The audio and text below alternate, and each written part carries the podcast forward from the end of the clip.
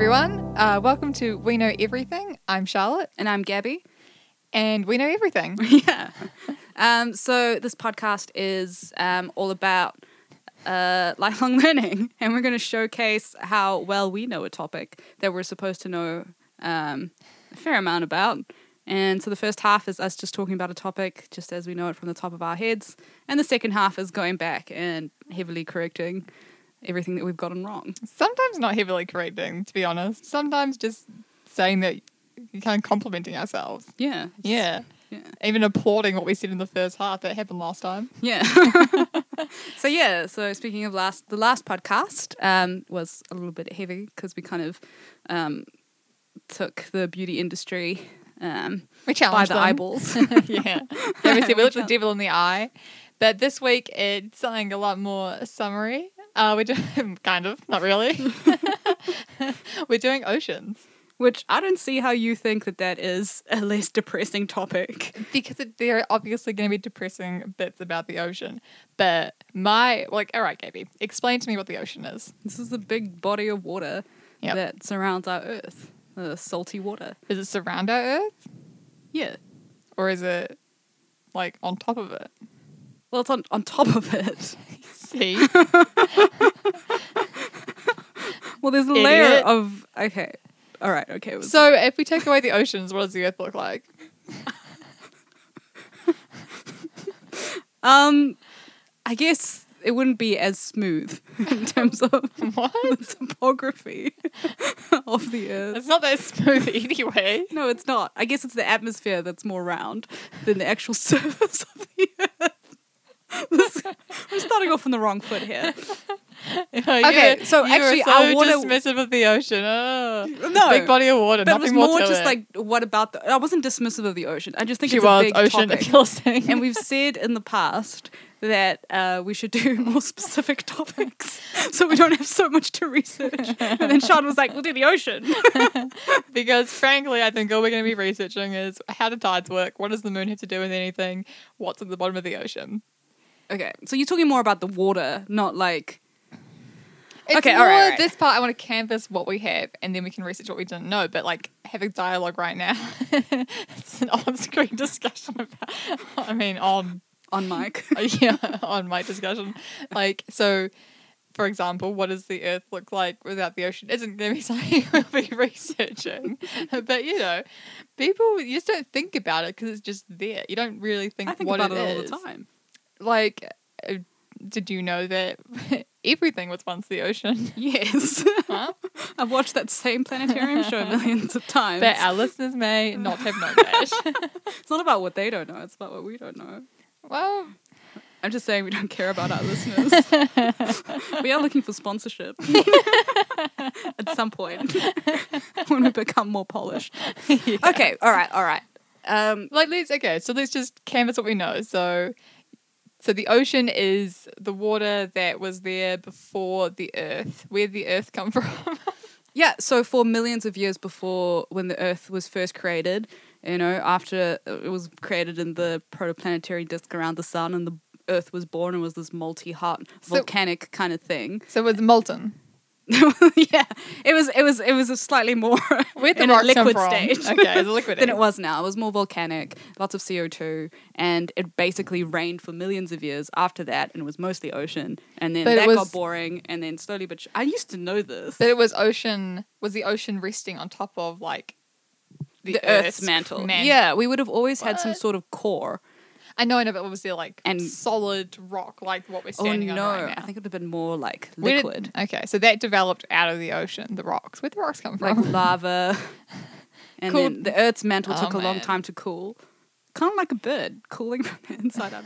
Man, What? I feel like I definitely used to know this.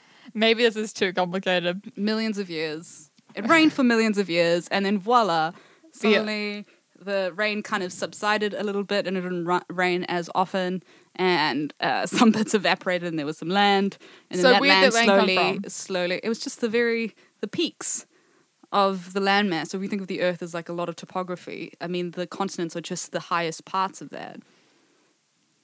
Yeah, but what I was saying is, so the Earth was just liquid, It wasn't just liquid. It wasn't just this ball of liquid. Alright. Yeah. So there was always land underneath the ocean. It could have been molten land, like Right. born from the volcanoes. Okay. This And is the first the half ocean for anyone who's first. And there's the anyone who's just logging in, not logging in, tuning in now. This is definitely the first half. But it, but as the ocean evaporated, then that land got exposed and probably like hardened. yeah, Yeah. Yeah. Okay. Well, um, so then the oceans evaporated, and not completely. Um, Charlotte, yes. explain tides to the world. All right. Now, I would like to point out that I've explained tides to Charlotte before. Have you? Yeah, I definitely have. I don't think you have. You never listen. Okay. Um, tides are oh, it's gravity. Yeah. Yeah. So it's the moon's pull of gravitational pull. Talking about the moon makes me nervous and I can't speak English. Um, and somehow that means the sea gets pulled back and then it gets loose, relaxed, and it falls forward, and then the gravity pulls it back again. Hmm? What? Yeah, so it's actually not just the moon affects the tides, it's the moon and the sun and the earth. Like all three of those things affect how the tides work. It's just that the moon has a much stronger influence than the sun does on the tides of the earth. And so basically, the moon and the earth have a gravitational relationship between them, and the parts of the earth that are closest to the moon are going to be attracted towards it because there's a slight gravitational pull of the moon towards that. And so So know, why? When? So you know high. So what? At what stage is it high tide? At what stage is it low tide? And what kind of cycle is that on? So that's interesting. So um, it could be many things because it also depends on the sun and the moon. So it's not necessarily, it could be day by day, day, but it could also be seasonal. Like you have things like spring tides when the sun and the moon are all aligned towards the earth. Um, so, but high tide happens basically when, if you think about, now this is going to be a very visual thing for Charlotte, and I'm going to try my best to do a more audio version for our millions of followers who are depleting by the number right now. But we have our earth, and um, on top of the earth is the moon. So you can imagine um, because the water, the, the, the oceans is just a large amount of water with very small individual particles more likely to rise. So it rises towards the moon. And so you have that rise towards the moon, but on the other side of the earth, you also have high tide on the opposite side of where the moon is, because the earth. The, the earth is also being more attracted to the moon, displacing itself from the water on the other side. This would be so much easier if it was a more visual kind of thing. I'm. I am a little confused. I did a bad job of explaining that. I may YouTube it. So so tides are the responses of the water to gra- to the gravity of the moon, the earth, and the sun. Yeah, it's just basically think about the the water is just being drawn by the gravitational pull of the moon. Yeah. And sometimes the earth is also drawn closer to it. So if you think about all that water on the other side of the earth, mm-hmm. it's almost like if you have like a pool and then you have a ball inside of the pool and you lift the the ball slightly up, the water is not going to also raise up with it. Like so if you think about the the water on the other side of the earth is like lying still in the pool and you're raising the earth slightly higher uh-huh. towards your hand or whatever you're raising the ball in the pool. I'm mixing analogies here. There's still going to be so there's high tides on opposite sides of the earth to where the moon is. And then sometimes the, analogy and it has a does not stronger, but also the sun also affects. So the gravitational pull of the sun towards the earth affects it. So depending on the relationship between the sun and the moon, depends how intense those tides are. If both of them are aligned and they're both pulling on the earth, and we have really high tides, we call those spring tides. But you have tide. The tides go in and out every day. Yeah, because that's also affected by the sun. So it's And the uh, moon, and- responding to the sun's journey across the sky. Yeah, but also we turn around in a circle. Yeah. Yeah. Oh my god. I hate trying to. Well, I don't hate. I, hate love- trying to I describe this learning. without like a picture. that it is very hard to understand the movement of the earth can, like because they're all it's like trying to hold all those moving parts in your head and it's really hard to understand or like hard to visualize to kind of get a feel for it like, watch a kid's video. yeah I think it's the best way to learn about these things because someone's taken the time to make the most simplistic version of it, and you know, it's all like animated and nice, and I think it's a really good way to learn it. don't watch kids video listen to our podcast because we're going to explain this i'll how about i will exp- how about i do it uh explanation on the next half. Yeah. From what I can understand of it. Yeah, and you correct me. Um. All right. So what are what are what are tsunamis? uh, those ca- caused by earthquakes. Yeah, but what what happens? It's the large wall of water. How does it caused by an earthquake? So there's like a like I feel like there's like an earthquake, rumble, rumble, rumble, and then there's like a little bump of water. But as that gets closer and closer to shore, that little bump becomes like a, a colossal wall of. But how does the death, earthquake make that happen? Because it's just shaking. So the, Maybe the is that earth, what it is? It's just the the, Earth's shaking. crust rises a little bit when as the earthquake is happening, displacing the water a bit. Like So you think it's like the earth crust rises, so that water kind of slides and forms a huge wave? yeah, Maybe. so it's just like a massive wave. I don't quite know. A I tsunami know, is just a massive wave. I know what a tsunami is, but I don't like. I don't think you do. I don't want you to keep telling me it's a massive wave because everyone knows what a tsunami is, but I don't actually quite How get does a tsunami its relationship. yeah, what's its relationship with an earthquake? Is it complicated? Are they committed? Like, yeah, what actually happens? Because I used to think that it had to be an earthquake in the ocean caused a tsunami, but that's not true. You know, earthquakes on land cause tsunamis. yeah. So it's clearly something to do with the rumble rumble. but I don't know quite what happens. And what about tidal waves? Like huge tidal waves that aren't tsunamis, but just massive waves. I think tidal waves are un- they're not related to tides at all. They just Oh. have the word of tidal Confusing waves. I think those are also caused by earthquakes. Oh, they're always caused by earthquakes. I think so. I think ti- are tidal waves and tsunamis the same thing? Hmm. First question to Google because it's an easy Or one. maybe a tsunami is a very, very intense tidal wave. Yeah, I have such a huge fear, and this podcast generally is me spiraling into my dreams, but I have such a huge fear of big waves. Oh, like even talking about it right now, I'm so frightened. I just thought of like an ocean mystery What? that we'll probably never solve. Why is the ocean salty? Hmm. I don't know. Why is it salty? Yeah. And so how so oceans all rivers and lakes feed into oceans? I think lakes are standalone bodies of water. Oh, okay. So all rivers run to the ocean. And that's fresh water because it's water that's come down from rain Yeah, from like mountains. and then it goes into the ocean and becomes salty. Yeah. Hmm. Yeah, why is the ocean salty? And can rivers ever dilute? Like, do they dilute? No, probably not. Do Some rivers are salty. Hmm. Huh? Do rivers Maybe all, it's just that. all rivers rivers all run in one direction? They haven't got tides, or do they have tides? So I'm thinking maybe, maybe the water is slowly um, eroding rocks and Uh-huh. stuff around it and leaving kind of a salty kind of deposit. And then when it the ocean? evaporates, yeah, then the water evaporates and the salt remains, and that could be why. But then the salt, then the water comes back down. Yeah, this- this- okay. I thought what you were saying was the river is running along and it's picking up salt as it goes because it's eroding rocks, which I'm presuming if you erode a rock, you get salt. And when they flush themselves out into the into the ocean, they dump all their salt in there too. I think that sounds right. I have I'd be really happy to sign that off. I'm having a little premonition, and I feel like that's going to be a very stupid, stupid theory. and that I'll feel embarrassed when I Google it. It has to be that though. Does it? Like, Couldn't it not actually, I don't know. Because why? If it was raining for those mi- no, because it was raining for those millions of years, and that forms an ocean on Earth. Why was that ocean salty? Was it?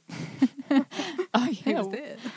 no one knows. Yeah, was the ocean always salty? Hmm.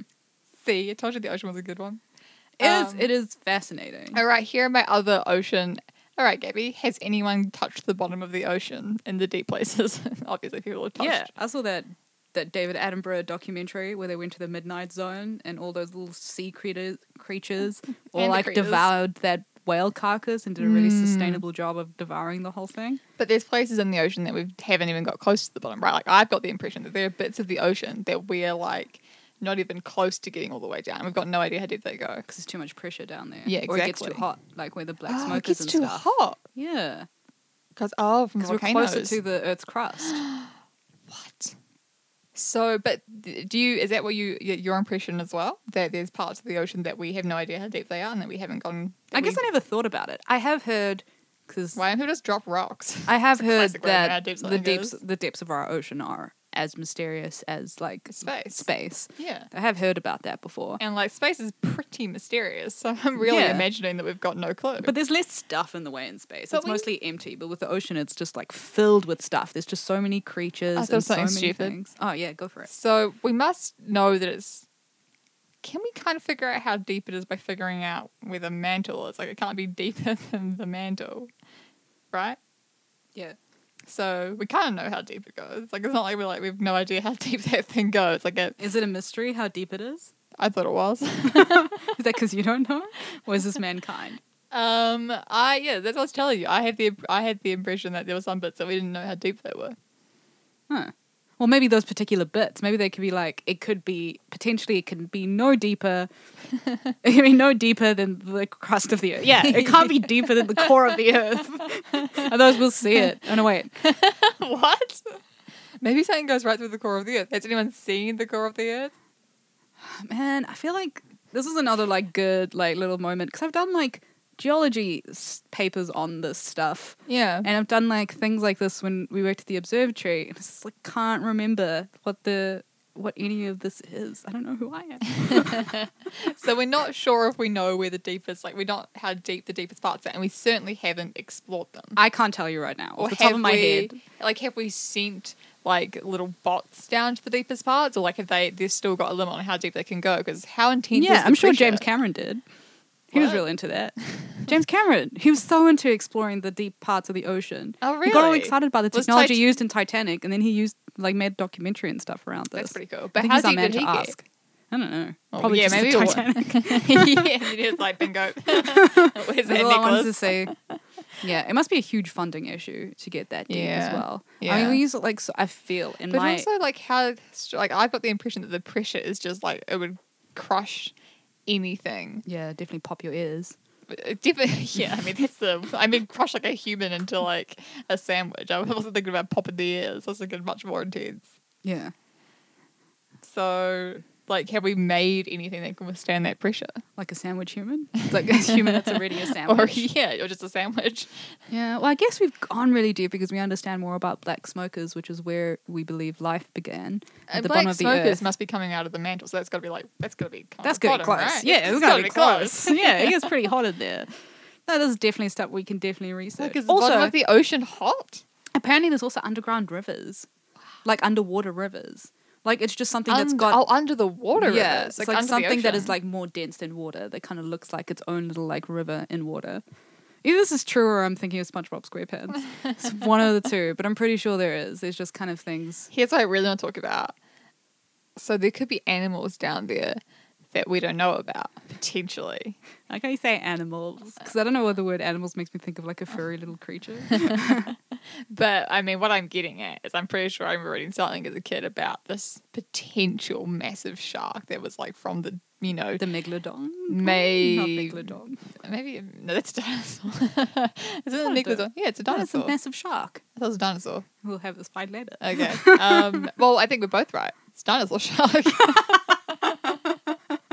but anyway, like like I thought it was like a potentially they don't like they don't know. There could be something a remnant from you know millenniums ago still down there that we haven't seen. And it's also like when you we've watched those David Attenborough shows where they show you kind of as deep as they've gone, and the sea creatures are alien. They're just so unbelievably foreign. You couldn't have dreamed up something that strange. And it's like if they're the one thing about these shows is they keep being like life can't exist here, and it's always life does exist here. Like even on those boilers, there's life still grows there. So it's like, what would if is there life down there, and what would it look like? You know, life on our those, like- planet that's pretty much an alien to us. Yeah. So forget about space. Get down in the ocean. I think there is. I think we discover new species all the time, like new Mm. species of bugs and stuff at the bottom of the ocean. Like there's But- some crazy there stuff there, and it's life super down dark, there. like sentient life. Like, are you saying that blobfish or bioluminescent little worms are not sentient? I hope blobfish, for their own sake, aren't sentient. I know that wouldn't there's a type of know fish at the very bottom of the ocean that have developed flippers that also act as little feet. Mm. Yeah. That's as far as I'd fact that was about as interesting as a mm, and no more comment. yeah. Well, life at the bottom of the ocean is definitely really fascinating because there's some ugly stuff down. It's dark, so you can't see anything, so no one needs to look pretty. yeah, no. no. one worries about that. so what I wish we lived in.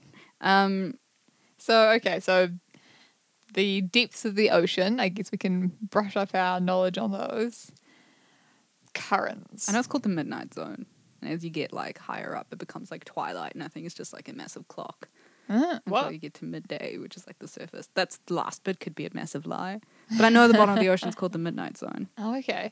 Um, currents. Well, I feel like currents are very important. I feel like more people would put money in studying currents because it affects like our fisheries and like all our primary And that's industries because and so currents are like what are currents? it's how the water moves. So it's a strong movement in a direction. Yeah. And what fish ride it, or am I just finding Nemo in my knowledge here? But, No, like, I is think it that why it's definitely important? affects. Because It things definitely aff- it. No, it definitely like that. there's like so much uh, research and stuff on the Cook Strait here in New Zealand and how those currents work because it's like a crazy like area, and I think it's really important to the fisheries to understand. Why? is- So why is definitely that? I think that's because that's how the, f- the schools of fish move. And So it stuff. is. So it's like the animal's tube system. Yeah. I don't want to say yes. No one's so used to a statement potentially as stupid as Yeah. that. There's nothing like feeling like you know something and then being put in a situation where you can't Google something and someone's asking you and you just like feel like you've never like gone Oh, outside in your entire life. Think how the first settlers felt. I don't think they had Googles, they didn't care. they were used to it. I think how I felt when my mom didn't buy us a computer for ages. Oh, that's true. That's horrible. Did you have the, the Britannicas, Encyclopedia Britannicas? We did actually. Yeah. we did. So great. Mm. So currents we think are like the bus network. Like it's just things that you hop on and fish travel on them because it's strong water and it's pull. And why is it strong? Like what makes it? I feel like currents would be affected to heat, like heat, like things moving from, uh, like just in terms of thermodynamics. I think it'll be currents would be related not only to pressure but changes in temperature. Mm, yep. When So you start talking about thermodynamics, I I follow. I mean, I feel like that could have a lot thing to do with it. How do whirlpools a lot work? thing to do with it. so we think currents are important because fish catch them, and we think this to do with thermodynamics. so yeah, so so far, to sum it up, um, a tide is a ball being lifted in a paddling pool. The bottom of the ocean has a massive shark that's sentient. It might go through the center of the yeah, earth. and currents know. is just a very uh, sophisticated bus system for fish. yeah, Yeah, and that's the ocean. and that's the ocean. I we don't know Also- why it's salty. and it's why it's salty. It's salty because um, We think rocks. If you scrape a rock, it gets it gets salty. yep, Put that rock in the. Oh man. presto, delicious salt water. Another thing is that like our divisions of the oceans is like I've heard people being like the Ant- Atlantic Ocean is really rough and the Indian Ocean is like very mild, blah blah blah. But I'm pretty think it'd be sure spicy. good one. um, you just throw me off with that horrible joke. no, but they're all just the same. oh They're all well. just like one big lump of water, aren't they? They're all Yeah. just like connected. Yeah, they are just connected. So but I think still those different regions could have different flavors. I guess as you get closer to the poles, it might get colder. Maybe. Who knows? It's a mystery. We'll never find out. Yeah. No one's bothered to bring a thermometer with them when they went up or down. So that's that's for whales to know and us to find out. Mm. That could be our mantra for the show. um, so we're gonna go do some research. Maybe Also- even go for a swim. Also, I'd like to finish with the like fact that we're surrounded by like we're we're creatures that are so heavily dominant, like dependent on fresh water, and we're surrounded by the salt water. I know it's very frustrating. Also, humans are from the ocean, aren't we? Yeah. we evolved from the Yeah. ocean. So we were fish at one time. Yeah. It's just that's just not even. We're not going to even trouble to research that fact. Just a parting mem- uh, reminder that you were once a fish. So maybe think about that next time you're eating Well, them. not you personally. You know, you realize you weren't born as a fish. That evolution wasn't just you. Why have I seen photos of myself as a teenager looking like a monkey?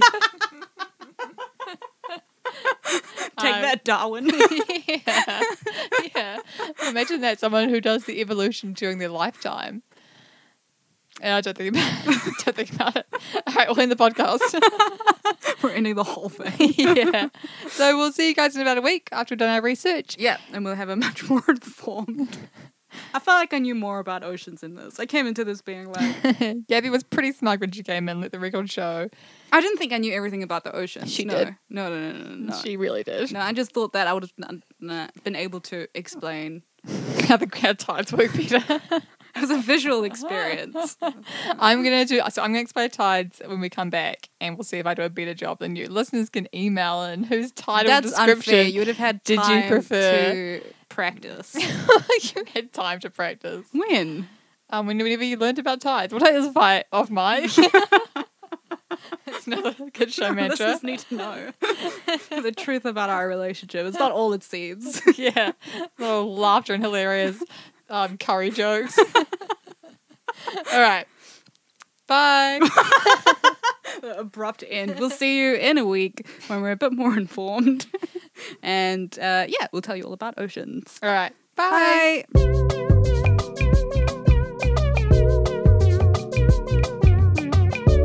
All right, welcome back to part two.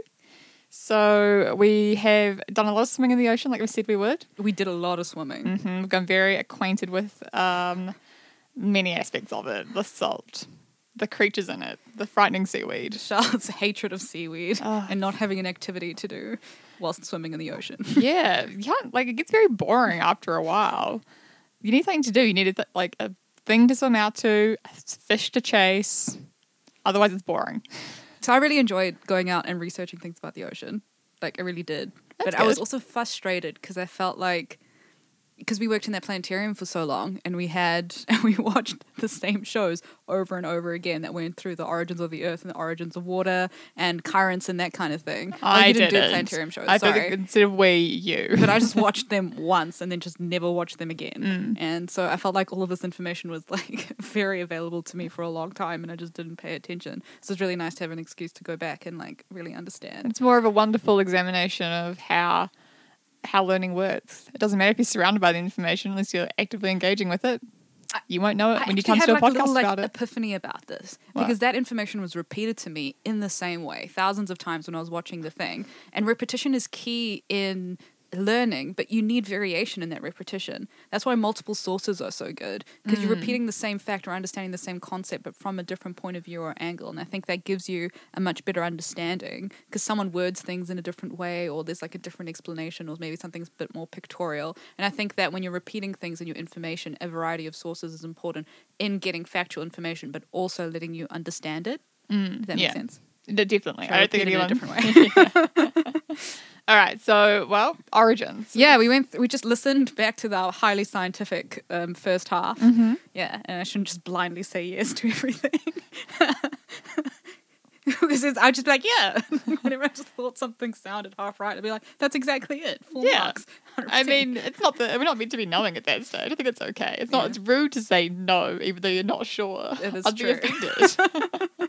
I thought we did an excellent job. mm-hmm. Um, yeah, so we'll begin with the origins of the ocean. Yeah.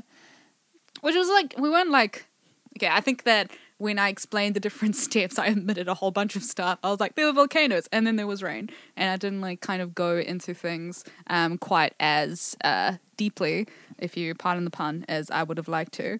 Um but yeah it was actually quite fascinating because there was a lot of stuff about the origins of the oceans that i had no idea. Like that whole idea of you know well well, after the Earth was formed about 4.5 billion years ago, you know, our Earth was just this molten, like, oven, essentially, like, filled with volcanoes and that kind of thing. And there was no liquid water, but all the ingredients for liquid water existed within our mantle. Right. And uh, we still actually have a lot of hydrogen and oxygen within our mantle now, like several oceans worth of hydrogen and oxygen Really? just kind of trapped in there. Yeah, it's quite fascinating. I wonder if we could ever harness that. Anyway, so when the volcanoes were formed, a byproduct of the expl- explosion of the volcanoes in our very early, very young Earth was steam. Mm-hmm. And so a lot of steam went up in the atmosphere, and that's what caused the clouds, and that's what caused it to rain. And I said rain for th- millions of years, but it was more like thousands of years. And so, yeah, it rained for thousands of years, and um, that rain became our oceans. But interestingly enough, that is only accounts for about half of the water that exists um, within our oceans. The other half actually comes from outer space. Which I found fascinating because Yeah, I had no idea. Yeah, a lot of it came from comets and asteroids. Carrying water or carrying the ingredients for water. carrying water. So um, comets carry water in ice form.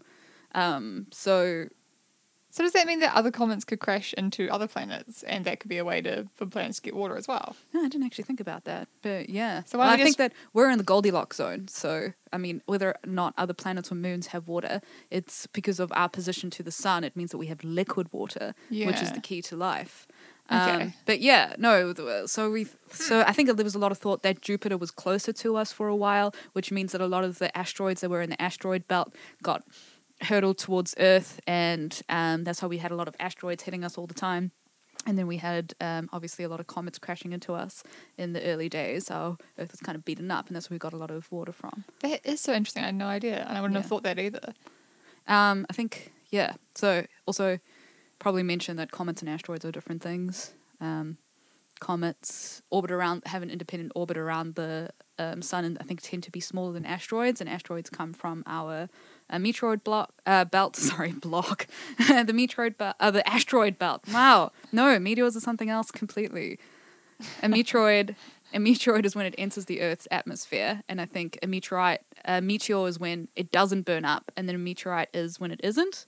Sorry, this one, this I didn't. I'm, I'm rambling on. I'm sorry. I I'm was going into staring at Katie places. with wide eyes, like but anyway, sorry.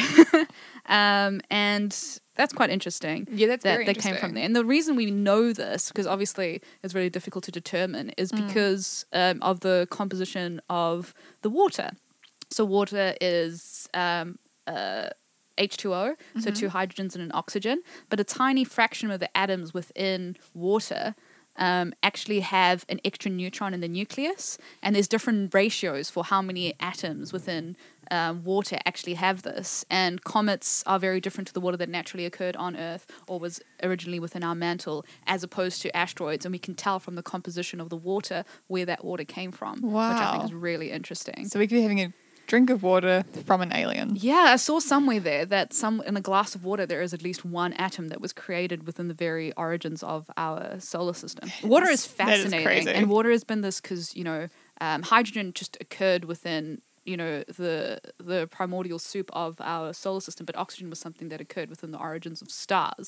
And there's huge. There's like I think there's a black hole that's a huge. I actually don't have a lot of research behind this, but I know there's like some big black hole that has trillions of oceans worth of water surrounding it, and there's just Wow. and all this What a water. weird, frightening thought. Yeah, and water exists in the very early stages of our the birth of our universe, which means that water has been this uh, commonly occurring theme within the life of our universe, which is really exciting. Which because you know water leads to aquatic plants, which leads to life. So that's quite cool. Water is, I mean, we're not talking about, well, the ocean is water, but Yeah. water is the most crazy thing. Yeah, It's just, I don't know. we take it for granted. Yeah, we do take it for granted. um, so is so yes, so the origins of the ocean. That is amazing that half of it is from space and half of it is from our own mantle. I have seen different ratios of that. Like some people think that there's more that came from space than there has been that came from our own Earth when it was within its creation and coming from the um, protoplanetary disk that surrounded our sun. But you know, it's still a large quantity of the water came from space. Us being hit by astro uh, comets and it's just asteroids. more of those incredible sort of more of those incredible events that are part of the coincidence of our Earth's existence. That's all it is. I mean, the fact that a cell wall wrapped itself all the right, around the right ingredients for like a cell to be formed, it's all mm. just this massive thing of chance. This is why a lot of people think that there must be a god, though, Yeah. because they they, they can't believe that that much chance could have happened to have worked out so well in our favor. Yeah, I think that's what the Fermi paradox is, isn't it? Where like, Something what like is that. the what is you Oh, know is it? the the chances? What are the big barriers that we had in Oh, order for right. Evolution So to if take you are place? believing that it's from chance, then like Yeah. how likely is it that another Yeah, planet yeah, like us would exist? exactly. Yeah. Um, man, that is crazy. Cool. Yeah, so that's the origins of the ocean. So now we have all these beautiful oceans. Thank you. now, you. as promised in the previous part of the podcast, Yep. Charlotte's going to explain tides to us, and she looks very excited. I am excited. I get very competitive when before I've done anything. So Gabby's, as I listen back to Gabby's explanation, now that I've read about it myself, I'm like, yeah, that does make a lot of sense. It is, I hate to say it, it is a very visual thing to learn. um, so because so it, it, it is oceans are fluid. Everything else is kind of pinned down, so the gravity is going to affect it a little bit differently. So everything that's liquid is going to have more because it isn't pinned down. It's going to have respond more to the gravity of the sun and the moon. Because the moon's closer, it's going to have a much stronger effect gravitationally than the sun. 2.2 times more powerful than the sun on the tides. It's my number fact. So what happens is the moon pulls the liquid towards it. That's causing the high tide. I think people get that. What's confusing is why on the opposite side of the earth uh, high tide occurs as well. So that is because the earth is in the center. It's also getting pulled towards the uh, moon because of the gravitational relationship. So it's kind of like we've got that amount of liquid that's getting pulled towards the moon, and that's why it's low tide on either side of where it's getting pulled towards the moon because it's getting thinned out, you know, to all rush towards the moon. But the moon, but the Earth in the middle of that kind of watery blob, is also slightly moving towards the moon, and that leaves. I don't know how to explain it other than like trying to say it with words. The image pretty much got this blue circle. It gets stretched into an oblong where the moon is above. The Earth shifts towards it a little bit as well, leaving more liquid at the bottom of it Yeah. that's how you have two high tides at the same time. And that's why on either side of that oblong, it's going to be low tide because the water is shifting towards the uh, pull of the, the moon. Pretty much like if we didn't have the high tide on the opposite side of the planet, the high tide towards the moon would be a lot bigger. Mm. Because we've got, yeah. Yeah. Um, Double size. God, I got so nervous doing that. It was so much better than my paddling pool analogy. I didn't even mention low tide. When I listened back to your paddling pool analogy, I realized what you're trying to say, but I remember at the time I was like, I honestly, honestly have no clue how that is related to tides. Yeah. But now I see what you're trying to say. It Yeah. is hard to explain the opposite tide. Pretty much the Earth is shifting towards the moon as well, so it's just leaving more water there. And the sun is also having an impact pretty much because the sun is rotating around. So, depending where the sun is, it's going to either enhance the moon's gravitational pull. So, if it's like um, behind the moon, they're going to join forces, they're going to pull up that water together. Those spring tides. That's eh? gonna yeah, that's gonna create the spring tides, and if it's like, and then kind of as, as it shifts around, it's gonna start to decrease it. When it's at a right angle to the moon, that's where it's like the most. Um, where it's giving the. That's where it is gonna be exerting the most decreasing effect. Ah. So that's when we have neap tides. So that's when we have really really low high tides. Neap tides. Neap tides. How do you spell that? N E A P. Okay, I've never heard of spring tides and neap tides. So it's like the other sort of extreme of that, and then it's all kind of you know um, varying depending on where the sun is sitting at the moment, and that is tidying up with tides. That's beautiful. Thank you. All right, you win that. I don't know if I do.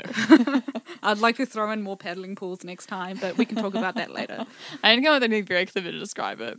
It is quite confusing. Actually, there was a quote from Aristotle which said, "Studying tides is the tomb of human curiosity." I love Aristotle. You were trying to kill me, Gabby, when you told me to go study tides. It's like a really like no one will ever trace. It's the perfect murder. Yeah, it is. no one will ever find out unless they listen too to much this. trying to understand tides because they are because it's just it's just so many little things shifting at the same time. Like I haven't even talked about some of the other boring elements we could go into when it comes to understanding the variations. Like it depends, you know, where you are on the Earth is going to change how high and how low the tides are. yeah. And how much water there is, and how much of the effect of the other I think a good thing to like- understand about oceans that I like obviously understood but hadn't thought about and as I was studying I was like that really helps understand things is that the earth isn't a round ball. It's like an imperfect sphere. So there's like deeper bits like Yeah. That's what I was trying to say earlier when I said it's not smooth. yeah. I was like, that's the thing. Like when you're like caught on guard, you don't have the right. And I just kept using the word topography because it was like the easiest thing that I could fly. But you don't have like a good grasp on like how do I accurately explain when this. you are stumbling to try to explain something, what will happen is you will find one word like topography, or like actually you can find it's every explanation of a person who's like nervous and doing it on the fly. With I'll keep repeating one word over and over again. Something about human speech that likes to do that. Like your brain just fixes on one word and keeps saying it, and then trying to fit it into a new sentence. I find myself like if someone responds and they're trying to explain what I'm saying to them, they're like, "Oh, do you mean like this?" I'll just jump onto whatever they're saying. I'm like, "Yes, exactly that. You've got it. 100. percent High five. Let's go home." you're a good teacher. Thank you. I try. Um, so now I'm gonna help out the scientific community here, and Ooh, are you adding to the sorry, scientific I got field? by Beyonce whining. Sorry, Pablo. Okay, that's okay. I need to Yeah, that's all right. reshift in my chair. So I slightly need to pee. All right, continue. Uh, speaking of tides, one might think tides, your brain thinks tidal waves. Here is something that every scientist in the world is very angry about. Don't call them tidal waves because they're not to do with the tides. They are tsunamis. We were right. Oh, okay. Tidal waves are tsunamis. God, we're great. I know. We actually got a lot of the stuff right. Well, Gabby got a lot of stuff right. I, as usual, did not. Uh, I think we. I think when we re-listen to things, I think we tend to hear the parts. Do that you we got actually hear me get anything right? Yeah, no, I I, never do. do. I do. I Mm. genuinely do. Well, yeah, everything I read was like, um, it kind of had like angry sort of, I don't know. You could tell there's real irritation from people who talk study tsunamis that they get called tidal waves Yeah. because they're not to do with the tide, and that is my little PSA for scientists everywhere. You're welcome. Yeah. Okay. Well, that was great. Thank you. Um, and then they're caused by earthquakes. so, okay, tsunamis. You were really right. Tsunamis. What happens? first. is the earthquake happens, but it couldn't. It's also how I said that it's earthquakes on land. I don't think so. It's the, pretty much it's the sea floor rising. yeah. So the best way to think about tsunamis is that they're just the same as an ordinary wave, and Mm. what's different is the energy that's powering them. So a wave is caused by the energy from the wind pushing it along the surface, and a tsunami is a wave that's propelled by the energy of the sea floor. So instead of it just being pushed from the surface, it's energy that's from the bottom of the sea floor to the top. So tsunamis are caused by mainly earthquakes, but it can be a nuclear explosion, Yeah. volcanic eruptions, um, submarine landslides. And what happens is when we'll use an earthquake because that's the most common one. An earthquake happens, there's going to be a vertical uprising of the seabed that's going to push all that water upwards and displace it vertically. Gravity's going to bring it back down. The power in that is going to create the tsunami, and it's going to be carrying all that energy and like. For I did the 2004 Boxing Day tsunami. Oh yeah. I ended up watching all this footage of it. And Oh no, it's God, horrible. it's horrible. I've watched it too. Oh, don't do that. Um, and like that had the energy. I think it was like 1,500 times that of the bombs dropped in Hiroshima. So it's so much like more energy Yeah. than anything. The, the earthquake itself in that one was like a nine point. I think it was either a nine point or a nine point two. Nine point is not Quite number. up to the Nine. Huh? Quite high up as well. Yeah, it, so it changed. It changed the earth. Like the Earth wobbled on its axis, and the day was very was like shortened by it. That's how powerful That's it was. crazy. I know. So so the so the seabed rose like meters then. So it's Mm. meters of like rising seabed with all that water on the top, getting all that energy like coming like it's just such a gigantic scale. Mm. And that's why when a tsunami is moving through deep ocean, it's like only like two two feet tall or something. Like it's not that tall. It just looks like a big wave. Like I've watched footage of people like driving driving floating boating over them and it's just it looks like a big wave Mm. because you can't because it's but the difference is it's moving like if you were in it you know when you're a wave goes over you like the water beneath that wave isn't really moving Yeah. like the wave is i imagine if you went go like in the water when a deep sea tsunami went through it's still only a like the height of a normal wave but it's all that water even to this like the, the seabed that's moving yeah. it's so weird to think it's so sinister It is so it's sinister. very sinister Yeah. but what happens with a tsunami is when it gets into the shallower water, because there's less water for all that energy to be moving through, it all gets compressed into this kind of a, uh, um, like a tiny amount of water comparatively. And that's why they suddenly they move through the open ocean at like the speed of a jet, like a jet. They're so fast, but when they hit the shallower water, they go like down to like 10k an hour. So they slow right down and they start building up the wave height. All their energy kind of like makes the water just rise and rise. And so they hit like a, a hundred feet.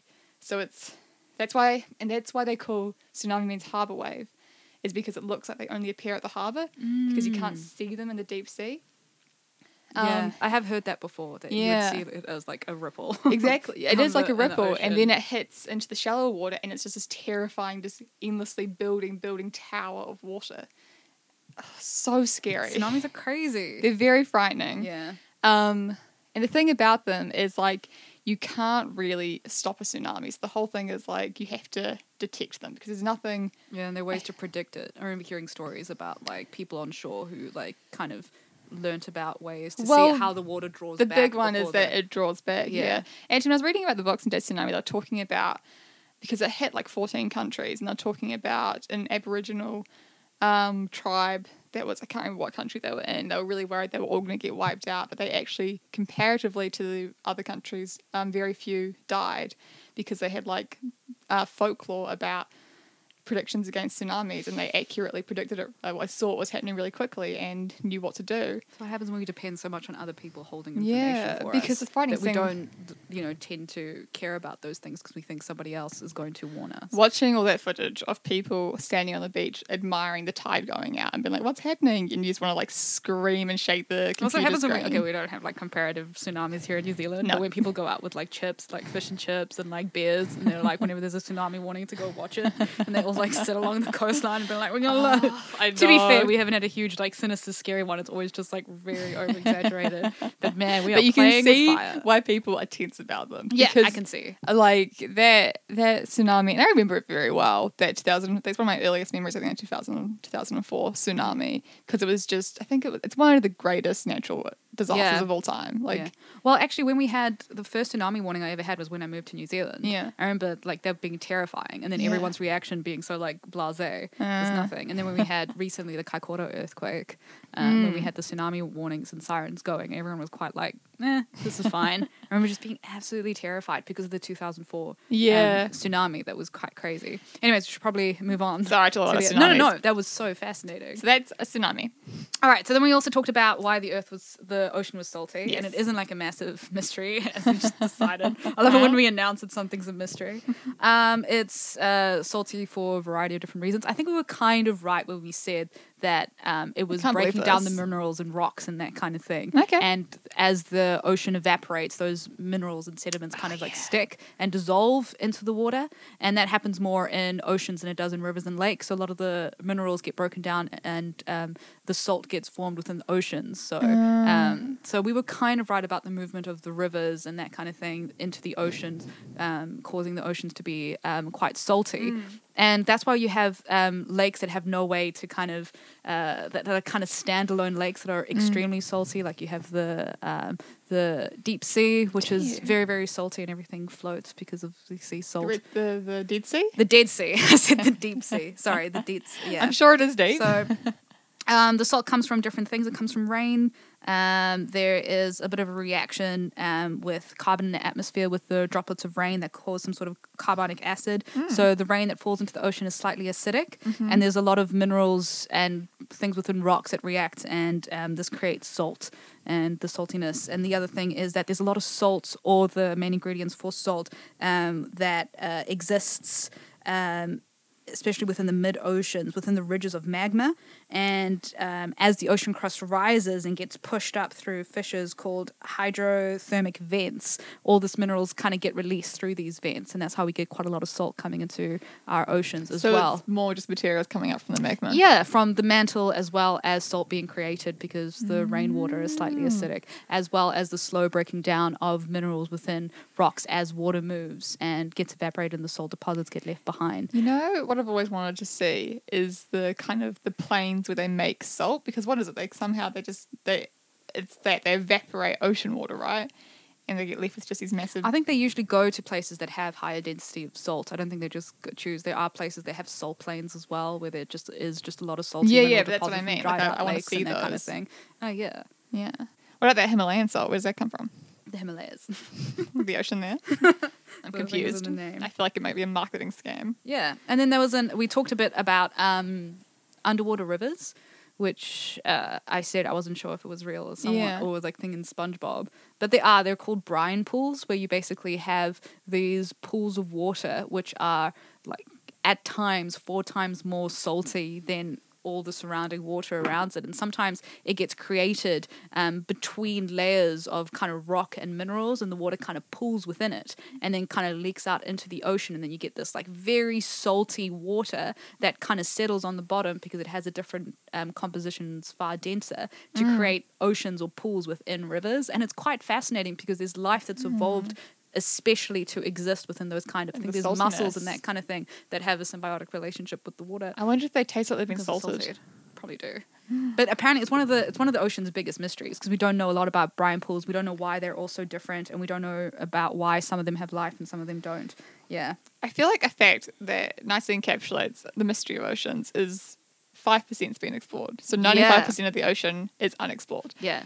There's that fact about how we have a better idea of the flaws or the topography of the planets than we do our own oceans. Oh, really? Yeah, because we so we have a way of mapping out Yeah, our sea floor, which is really terrible. So I don't really understand. Uh, it's not really terrible. Sorry, that Yeah, was if a you're working on it, terrible. It's like it, it's something like comparatively. So our resolutions of the picture of the floors of Mars Yeah. is something like within hundreds of meters Yeah. of accuracy, and within our own sea floor, it's something like five kilometers of accuracy, Wow. and we've only really mapped out accurately about 10% of our sea floors so we know so little Mm. about the the the oceans essentially You know, it's probably gonna be a more satisfying like place to explore is the ocean as well, because we know we're gonna find life in there. yeah Mars, we might not. yeah and it's also Give you up. know, yeah Get that Mars rover back home and put him in the ocean.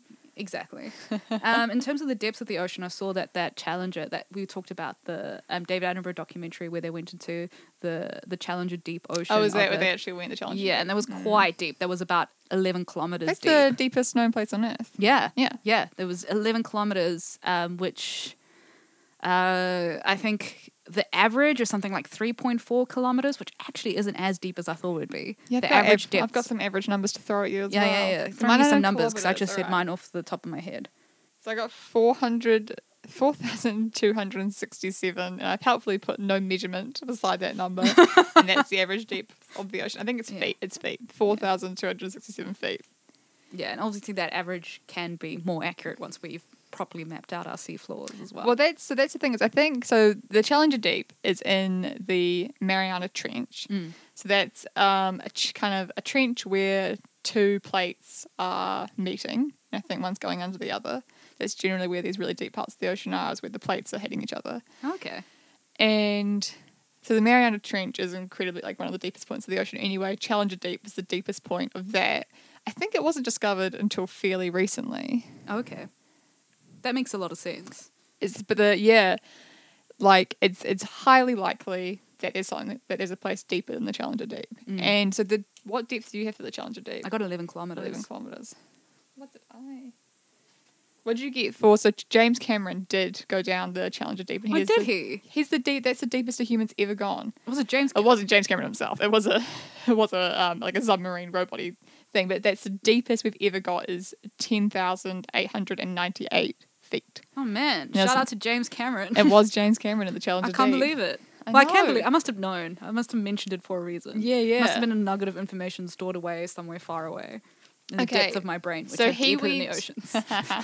so James got to 10 10,898 Mm. and the depth of the Challenger Deep is about 3 is about 36,200 feet. So he got like a third of the way down. we like to swing between the metric and imperial system here. Yeah, clearly So the sites I was looking at. I mean, our international audience is vastly huge, and we just want to appeal Appeal to, to all of them. Yeah. Um, yeah. So another thing that we talked about was about sea creatures and about things like the giant shark, the megalodon, which I think I'm pronouncing correctly there. and it's quite interesting that the sea has produced some of the biggest creatures, and it's a huge The biggest mystery. creatures. Yeah. Some. Yeah. Like currently, the biggest creature that ever existed um, is. Thank you. it's called Holiday Wayne. is I'm the blue whale. And um, yeah, and they're just huge. And you also get this thing called deep sea gigantism, where you just get large varieties of creatures that have really existed, like giant squids, and you know. And there's a lot of mystery as to why the ocean is able to produce such huge versions of the creatures existed, or just huge mammals, or um, in general. And there's some debate whether or not it's about the changes of temperature, or um, the, how much oxygen there is, or you know, uh, animals being able to adapt to feed off things like plankton or krill, which um, allows them not to have to be massive predators, but essentially they just feed themselves as they go along. One of cr- the things I noticed when like I was looking at the deep sea creatures is a lot of them are described as living dinosaurs. So it Mm. seems like the deep sea is one of those niches that maybe doesn't change as or like rapidly as other places. Probably 'cause it's not. I don't know. I don't actually know why that is. But there was like, if you want to have some fun, look up a frilled shark. It's the most horrifying thing you've ever seen. It's a real thing. It's one of those uh, yeah, no, I've living dinosaurs. There's a giant spider crab that can get up to 12 feet. Yeah. 12 feet. That's huge. Yeah, there, there was that big one in Japan that they found, Oh, which yeah. is part of the gigantism thing once again. Yeah, yeah. That, that crab is able to get that big. The deepest living sea creature is a snailfish. And like I saw a little bit of footage of it. Mm. It's in the Mariana Trench. And I can't even describe to you how it looks. That's how alien these things look. I remember watching that episode of Blue Planet and just being They're like, how- indescribable. Yeah. I feel like people who have made artwork for sci-fi films have completely just ripped off what already exists already. I feel like they've just showed their limited imagination because when you see that stuff, you're like, I haven't even seen images of aliens that have been like dreamed up by people that are that Yeah. crazy. People haven't even gone that far. No one's dared to make something as weird looking as that. really, no one Yeah. would even think that could possibly be, you know, a believable alien. or just their like weird kind of evolutionary traits, like how they survive and how they Oh, exist they're within so their own weird. system, and how they create their own light and uh, so- a whole bunch of other stuff, which is quite is cool. truly fascinating, and it's something quite humbling about it. Yeah. realizing the expanse of creatures that live on this planet and makes you like makes you realize how you just get so comfortable with the environment you're used to, Mm. and it's just one environment on this planet. Yeah, One of the things I keep thinking about is, when, especially when I was researching the, the depth, because it will often say is it's telling you how deep things can go about the pressure. yeah. So like humans can get to about Oh, do they become a sandwich? they do become oh totally more like a squash sandwich, a toasty sandwich. So hundred meters or yeah, hundred meters deep diving can kill you. I don't think. I think. I don't think that's right. Decompression. What written in brackets. no, well, I said can kill you. I haven't said definitely. Um, free diving records two hundred and fourteen. That's crazy. But I'm trying to look at some of my. All right, at a at a thousand meters, the pressure would be the same as standing on Venus. Um, so I hope you all know what the pressure on Venus is like. I think you have bigger problems if you're standing on Venus than just the Nah, pressure. just the pressure. It's pretty hot. Um, it's 6,000 meters. Um, the pressure would be the same. It's a single person carrying 50 jumbo jets. So think about that time you carried one jumbo jet, Gabby. Imagine carrying 50. Actually, now that you're saying this, I think that you- 100 meters being able to kill you does actually make sense. Yeah. So sorry for roasting you on It that fact. crazy. When I was in Bali, um, I, I tried to do some free diving. and I probably got a meter.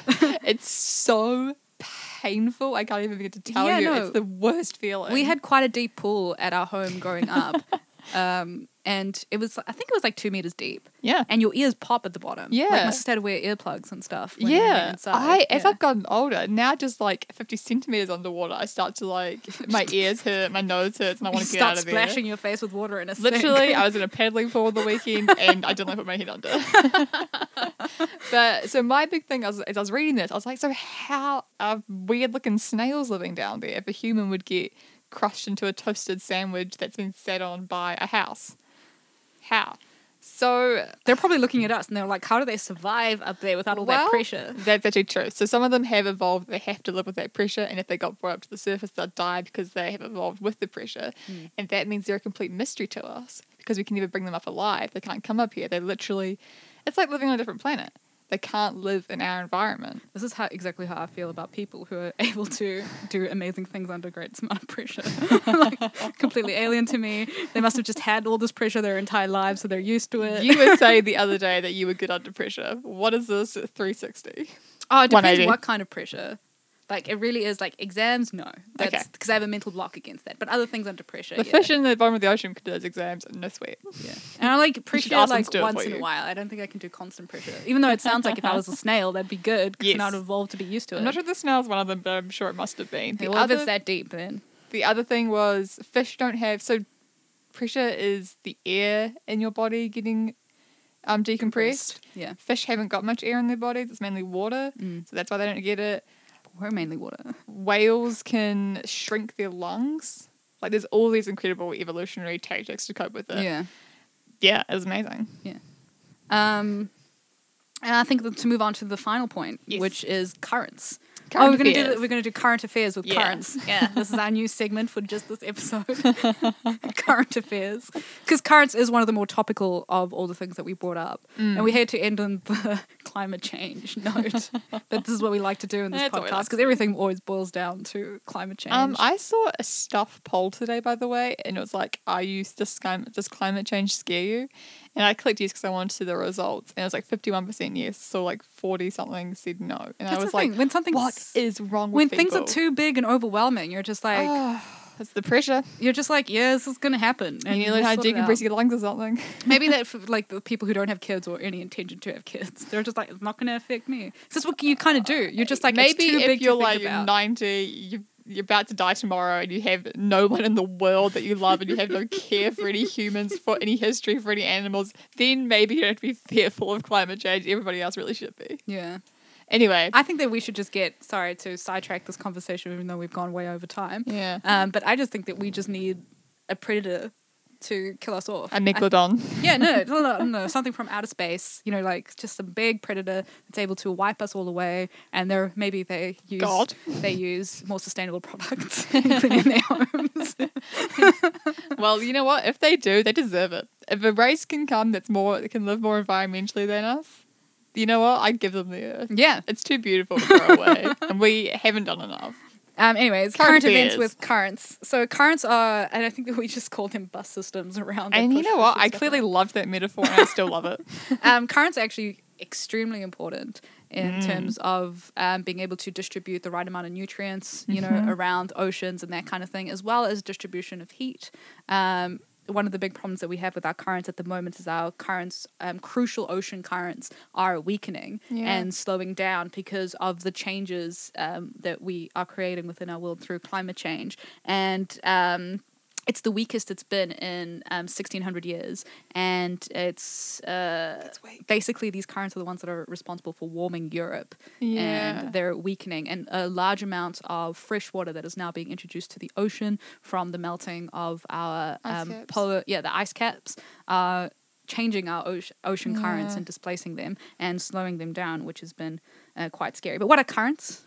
Um, the currents are vertical movement of water. Yeah, so um, there's two different types of currents. We have surface currents and deep ocean currents. And surface currents are affected by things like wind and tides, and then the ocean currents are uh, uh, affected by things like the rotation of the earth and the pressure of uh, water moving um, and different temperatures as you get closer to the Salinity equator. well. And sorry, Salinity.